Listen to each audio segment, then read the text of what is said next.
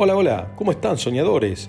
Les cuento que estamos de estreno. La intro musical que nos acompaña es la nueva manera de comenzar los episodios de El Corredor de Sueños.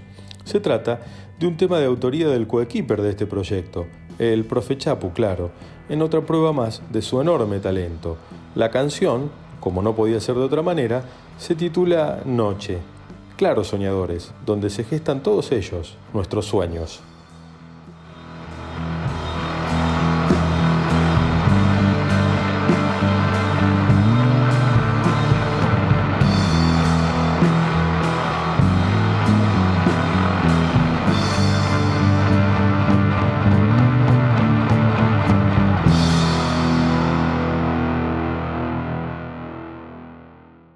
Una vez más, debo decirle gracias a todos los que se toman la molestia de seguir los episodios de este canal, hacerme tan lindas devoluciones, críticas constructivas, aportes, comentarios. De corazón muchas gracias. Es reconfortante sin dudas como recompensa a esta mi nueva iniciativa.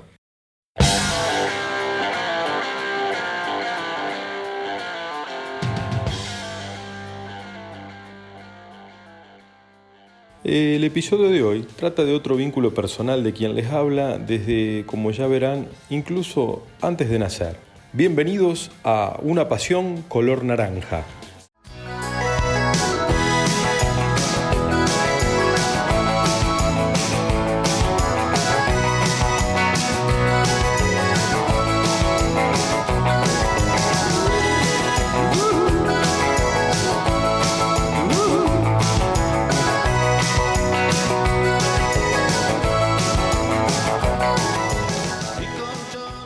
Quienes me conocen, supongo, sabrán el tema, el contenido de este episodio.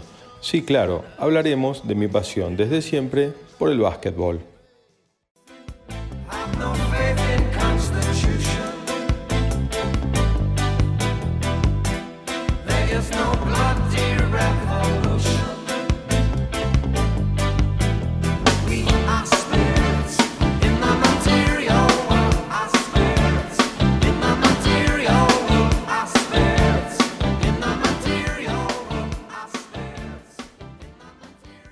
Espíritus en un mundo material, nos dice De Police en esta canción. Un poco de eso se trata este episodio, este canal de podcast en general. Aprovechando el nombre de nuestro capítulo de hoy, tener la intención de generar un espacio donde parar la pelota, tomarnos un tiempo para las que considero las cosas importantes, quizá olvidadas en nuestra agitada vida. Entre ellas, nuestra historia, de dónde venimos, por qué nos gustan ciertas cosas, hasta apasionarnos por ellas, muchas veces sin siquiera entender los motivos.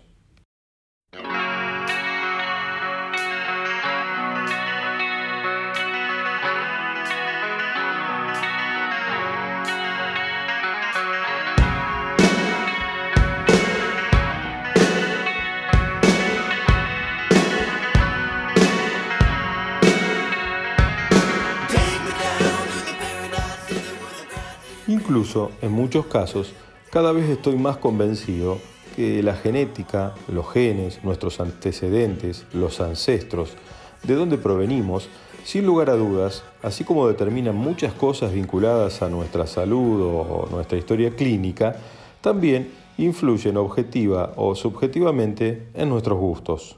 Si no, pasen y vean, o mejor dicho, escuchen.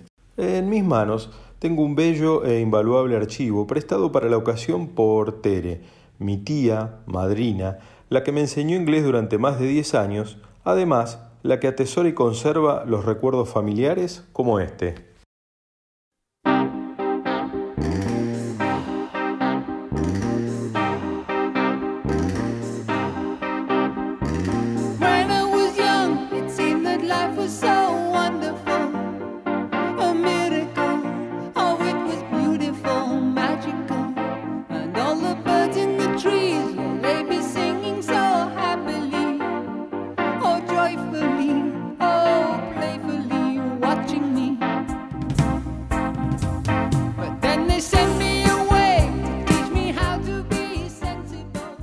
Esos que nos permiten viajar hacia atrás en el tiempo, vivenciando muchos momentos que sin esos recuerdos, esos documentos históricos, quedan solo librados a la imaginación.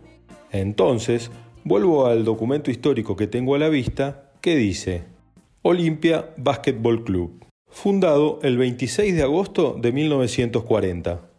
Tras lo cual, a continuación, rememora, entre otras cosas, su primera comisión directiva, es decir, la fundacional de un club de básquetbol, e informa que dicha comisión es integrada, entre otros, como su secretario, por un tal Aníbal B., mi abuelo. Ahora entienden mis seres cercanos muchas cosas, ¿verdad?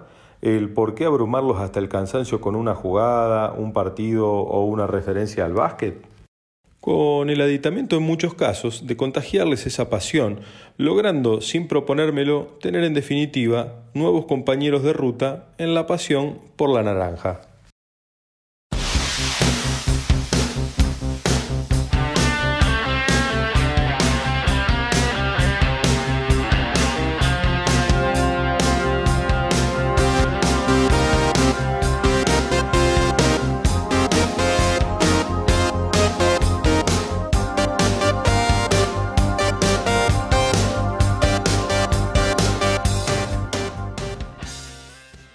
Sorprendiéndome gratamente, por supuesto, por algún inesperado comentario de alguno de ellos, es decir, ustedes, mientras disfruto de algún partido y tarde en la noche, un WhatsApp que llega y me dice, ¿viste cómo la volcó? ¡Qué buena tapa! ¿O de qué planeta vino este tipo? ¿Cómo va a volar así?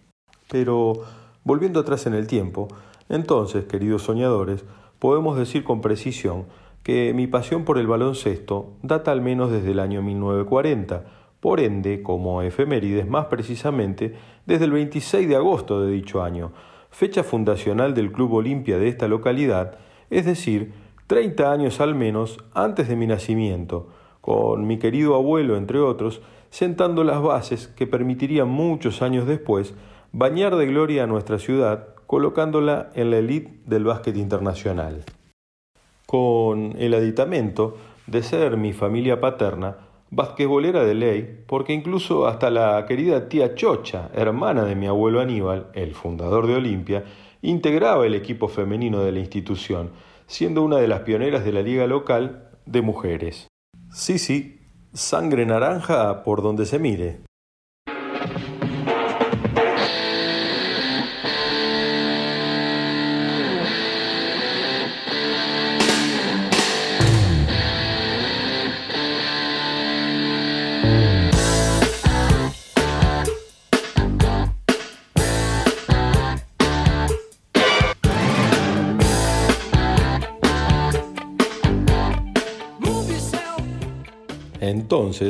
Desde que tengo recuerdos, amar este deporte por parecerme siempre de los más dinámicos, emotivos que existen, de los más estratégicos, sin margen de error, como tantas veces se ha visto y se seguirá viendo. Porque después de una batalla de 48 minutos en el mundo NBA o 40 en el mundo FIBA, todo puede definirse incluso en fracciones de segundo o en el mismísimo tiro final. Si eso no es adrenalina al mil por ciento, ¿qué es? De lo contrario, ¿cómo entender que alrededor de mis once años no me perdía por nada del mundo los escasos resúmenes deportivos de los pocos noticieros que emitían en televisión cierta información de la NBA, la liga de básquet profesional más importante del mundo? Descubriendo e idolatrando para siempre a un tal Larry Bird, estrella de los Boston Celtics, quedándome sorprendido de su increíble habilidad, su precisión de tiro, tratándose de un jugador blanco. Lo que me llevó a atreverme a molestar a mi primo Luciano, con motivo de un viaje suyo a Boston, rogándole que me traiga la camiseta original, verde, número 33. Sí, claro, la que usaba Larry, por supuesto pagándole su costo gustosamente, conservándola al día de hoy intacta como un tesoro personal e invaluable.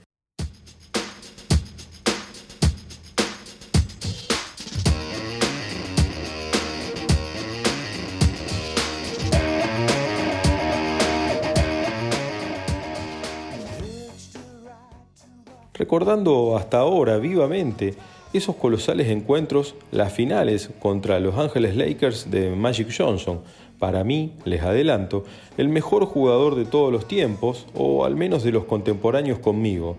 Sí, incluso por delante de Michael Jordan. Porque si bien posee un preciado anillo de campeón menos que el señor Aire, siempre admiré de Magic su enorme capacidad, talento, fundamentalmente su elasticidad, para ser un base con 2 metros 6 de altura, teniendo en cuenta además que Jordan mide unos 10 centímetros menos, lo que le permite, claro, mayor agilidad por naturaleza.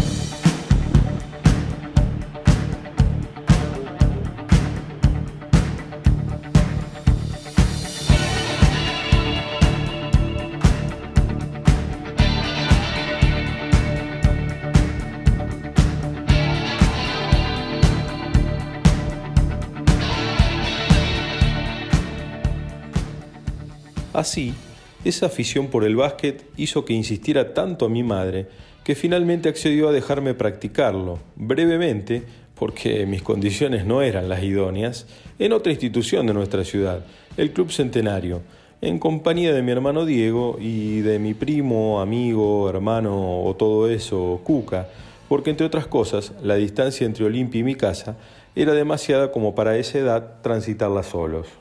No obstante, esa escasa pero inolvidable presencia en las canchas, sin dudas, lo que seguramente logró es confirmar mi pasión por este deporte.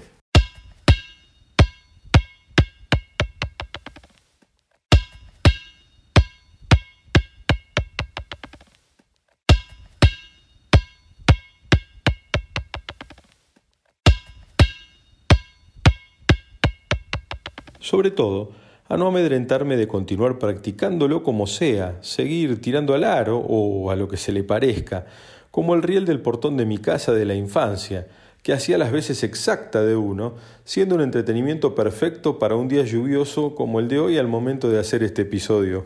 Perfecto, claro, para mí, pero no para los pobres oídos de mi madre.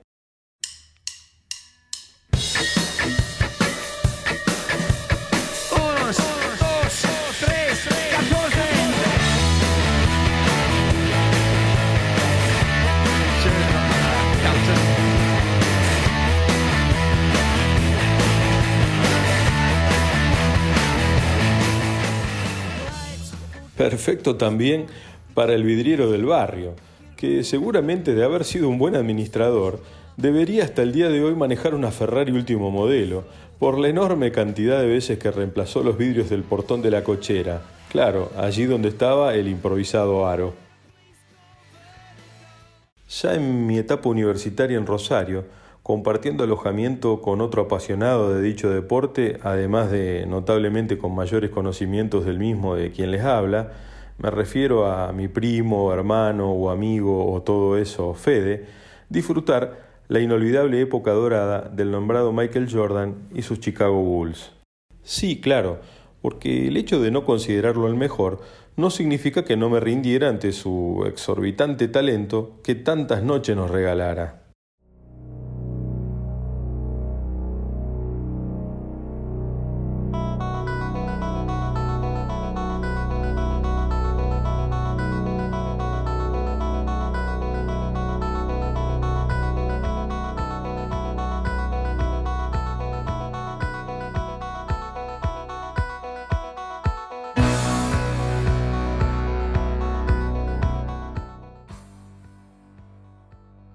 ¿Cómo no emocionarme entonces al finalizar el primer capítulo de El último baile, la excelente biografía de Su Majestad Jordan, estrenada hace un tiempo atrás en Netflix, escuchando esta canción, la elegida por los Bulls para su presentación en cada partido en su estadio?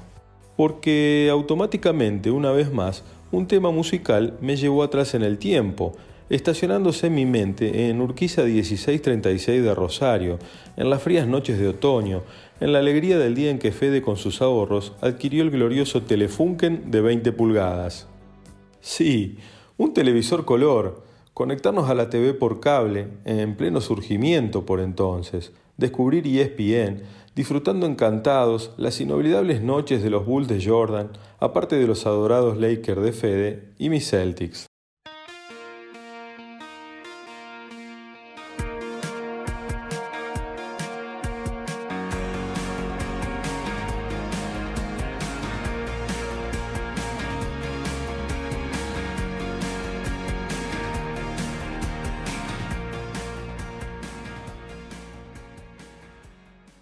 Pero volviendo a Olimpia y su gloriosa etapa de trascendencia internacional, fue un ascendente camino, no por ello sin que debiera sortear numerosos obstáculos, comenzando con el ascenso a la élite del básquet nacional, es decir, la Liga Nacional, tras su victoria en el torneo de ascenso ante River Plate en la temporada 1990-91.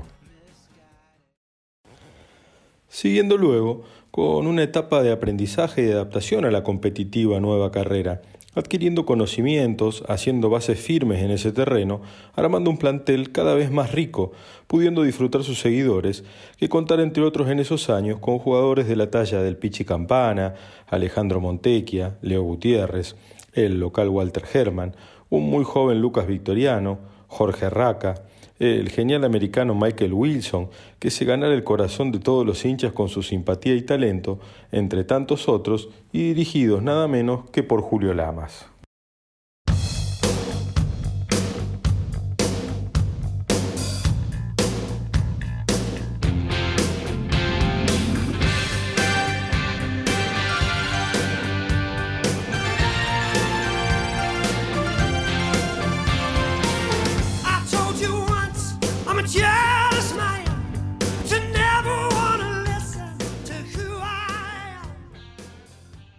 Como dato de color, el desembarco de muchos de ellos en nuestra ciudad hizo que pasaran a ser venadenses por adopción.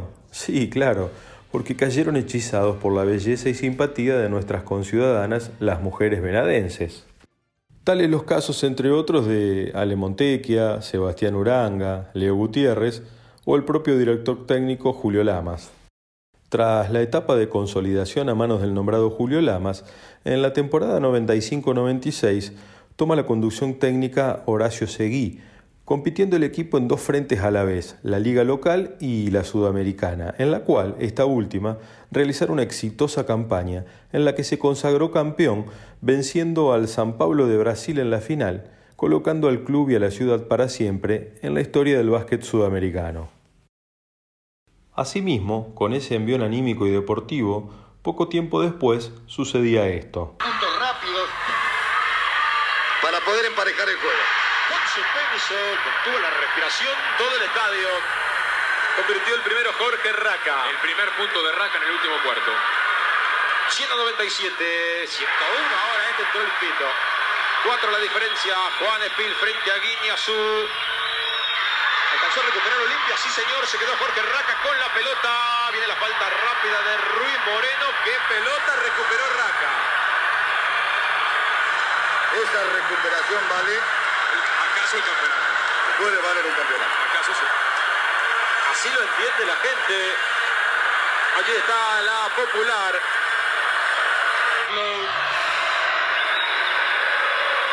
Diría yo. No quieren cometer personales ya, ¿eh? Algo más de medio campeonato. Jack Lowe ensestó el segundo. La diferencia es de 5. Ya se animan a festejar en Venado. Milanesio la carrera para tres. No, el rebote es Durango. El campeón es Olimpia. Olimpia, el equipo de Venado Tuerto ha ganado la 95-96 de la Liga Nacional. Así se festeja en Venado Tuerto. Olimpia, el campeón de la Liga Invicto como local, campeón de la Liga Sudamericana. Olimpia ha sido el dueño de esta temporada de la Liga Nacional. Olimpia es el nuevo campeón de la Liga Nacional. Sí, en una recordada final definida en el séptimo juego, el 15 de junio de 1996, en el estadio del barrio San Martín de nuestra ciudad, se consagró campeón de la Liga Nacional de Básquet al vencer por 105 a 100 nada menos que a Atenas de Córdoba, auténtico decano y ganador histórico de la liga, conformado entre otros por Milanesio, Paladino, Juan Espil, el Flaco Cela.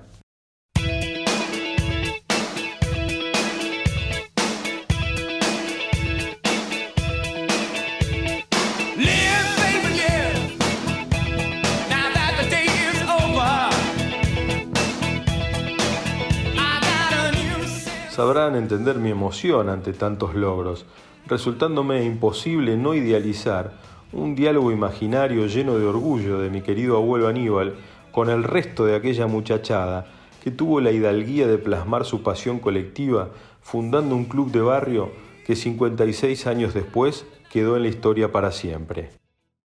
Tuve la fortuna de acudir a muchos encuentros durante esa gloriosa etapa en la Liga Nacional, perdiéndome lógicamente también esos partidos de la serie final, dado que resultó una misión imposible conseguir una entrada para ellos. Solo quedó la chance de seguirlas sufriendo por radio.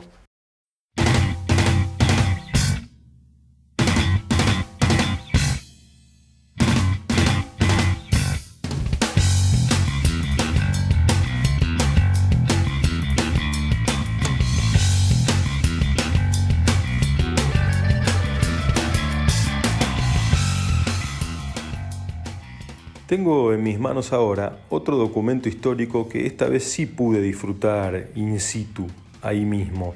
Un ticket, una entrada que obviamente conservo y dice, martes 3 de septiembre de 1996, Estadio Cubierto Newell's Old Boys, Copa Internacional, Olimpia Basketball Club, Venado Tuerto, Argentina, versus Panathinaikos de Atenas, Grecia. ¿El valor de la misma? 10 pesos. Sí, sí, escucharon bien. El humilde club de barrio de estos pagos jugando un torneo internacional contra un equipo de la élite europea de baloncesto. Sin dudas, algo impensado, incluso para la más idealista de las mentes. Salvo, claro, para aquellos visionarios y amantes del deporte, los fundadores, quienes evidentemente, tal como dice la canción de Ray llamada Caravan, no pararon de pensar en grande, al momento de darle vida al club de sus amores.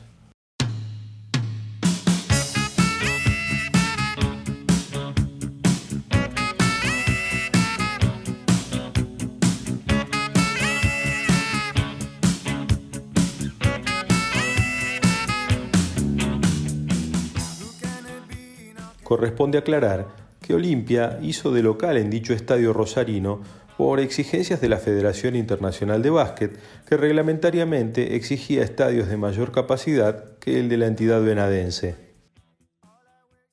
No obstante, esa noche, otra más de antología sin dudas, para el recuerdo, 4.000 almas venadenses copamos Rosario, resultando imposible no memorizar para siempre la victoria de 89 por 83 versus los griegos que puso la serie 1 a 0 serie que seguramente por cuestiones organizativas, de rankings y demás, era el mejor de tres encuentros, pero los dos siguientes al de Rosario debían disputarse en Atenas, en donde, como era lógico de esperar, Panathinaikos se hizo fuerte, llevándose finalmente el torneo. Sin embargo, ¿alguien puede sacarnos a los amantes del baloncesto en general, o a los venadenses e hinchas de Olimpia en particular, la emoción el orgullo por todo lo que una modestísima institución deportiva del interior del país logró en tan poco tiempo?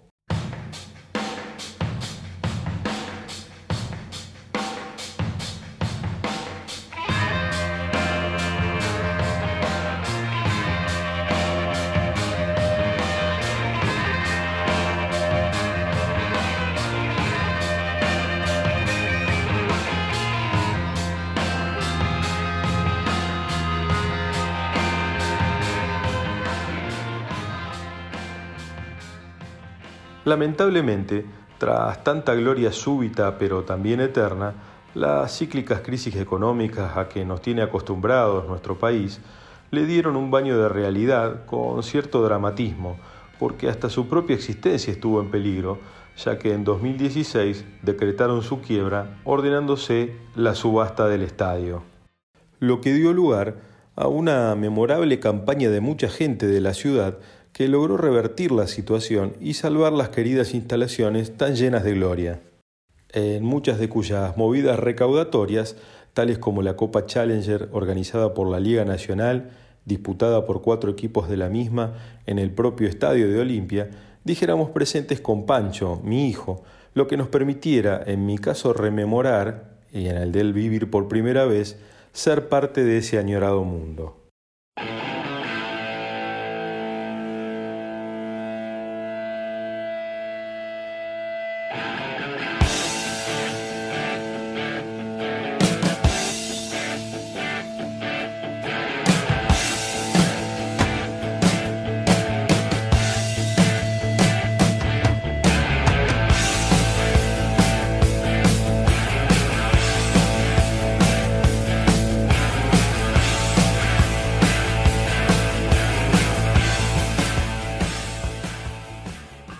Ver en acción, en mi caso nuevamente o en el de Pancho por primera vez, a Walter Herman vistiendo en ese caso la camiseta de obras que se coronó campeón, siendo una vez más él la figura de la cancha. Pudiendo además percatarnos del potencial que hoy es realidad de Gabriel Tortugadec, sí, el santiagueño que acaba de debutar en la NBA y que en aquel entonces defendía los colores de su Quimsa santiagueño. Tomasevich con el primero. Corto. Corto, pedido por Mechini. Vamos por uno más, a bloquear el rebote. Eso seguramente le está pidiendo Oberto. El silbido ahora es argentino. El lanzamiento es para Tomasevich. Repitió el 1 de 2. Vamos rápido en la ofensiva. Arranca Montequia. El pase para Gino. ¡Doble! Impresionante, ¿eh?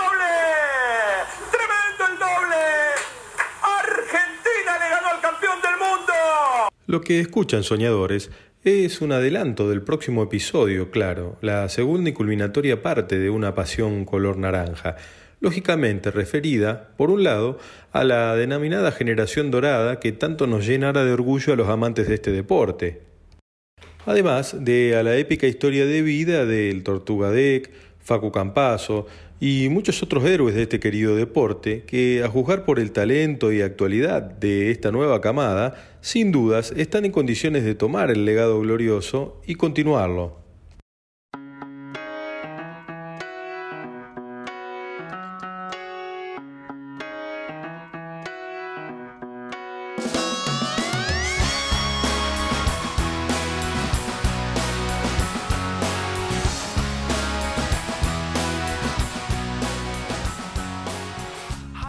Para ir ya finalizando, habiendo resurgido de las cenizas cual ave fénix, en la actualidad Olimpia continúa en competencia, disputando hoy día la Liga de la Asociación Venadense de Básquet, permitiendo con ello hacer soñar en grande a muchos jóvenes de aquí, como el querido Agustín, un amante del deporte, que además se anima desde siempre a jugarlo y va sumando etapas. A quien le preguntamos sus vivencias personales respecto a este deporte. Hola Darío, ¿cómo andás? Mira, te cuento, yo juego al básquet desde los 5 o 6 años, se formó un, lindo grupo de 5 o 6 chicos que éramos, eh, que ahora seguimos siendo, amigos y jugando en, en U19. Eh, yo juego al básquet desde, desde que éramos Premini y Cebollita y ahora que nos quedan nuestros últimos dos años de inferiores y este año además le agrego que, que pude debutar en primera eh, hacía ya desde, desde octubre del año pasado que venía entrenando. Y, bueno, este año en marzo me pude cumplir el sueño de, debutar.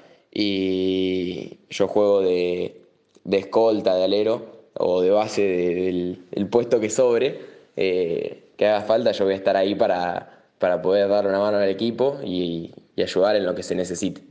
Así que nada, te mando un abrazo grande eh, y saludos. Muchas gracias, Agus, por ser parte de este episodio, además de por tu ejemplo de pasión y acción naranja. Entonces, soñadores, considero que con esta verdadera declaración de amor al deporte de mis amores, este nuevo capítulo del Corredor de Sueños no se prolonga más, llega hasta aquí. despidiéndonos con una canción inmortal, cuyo nombre es muy apropiado para el tema del día de hoy. Nos vamos con Van Halen y Jump, es decir, salta.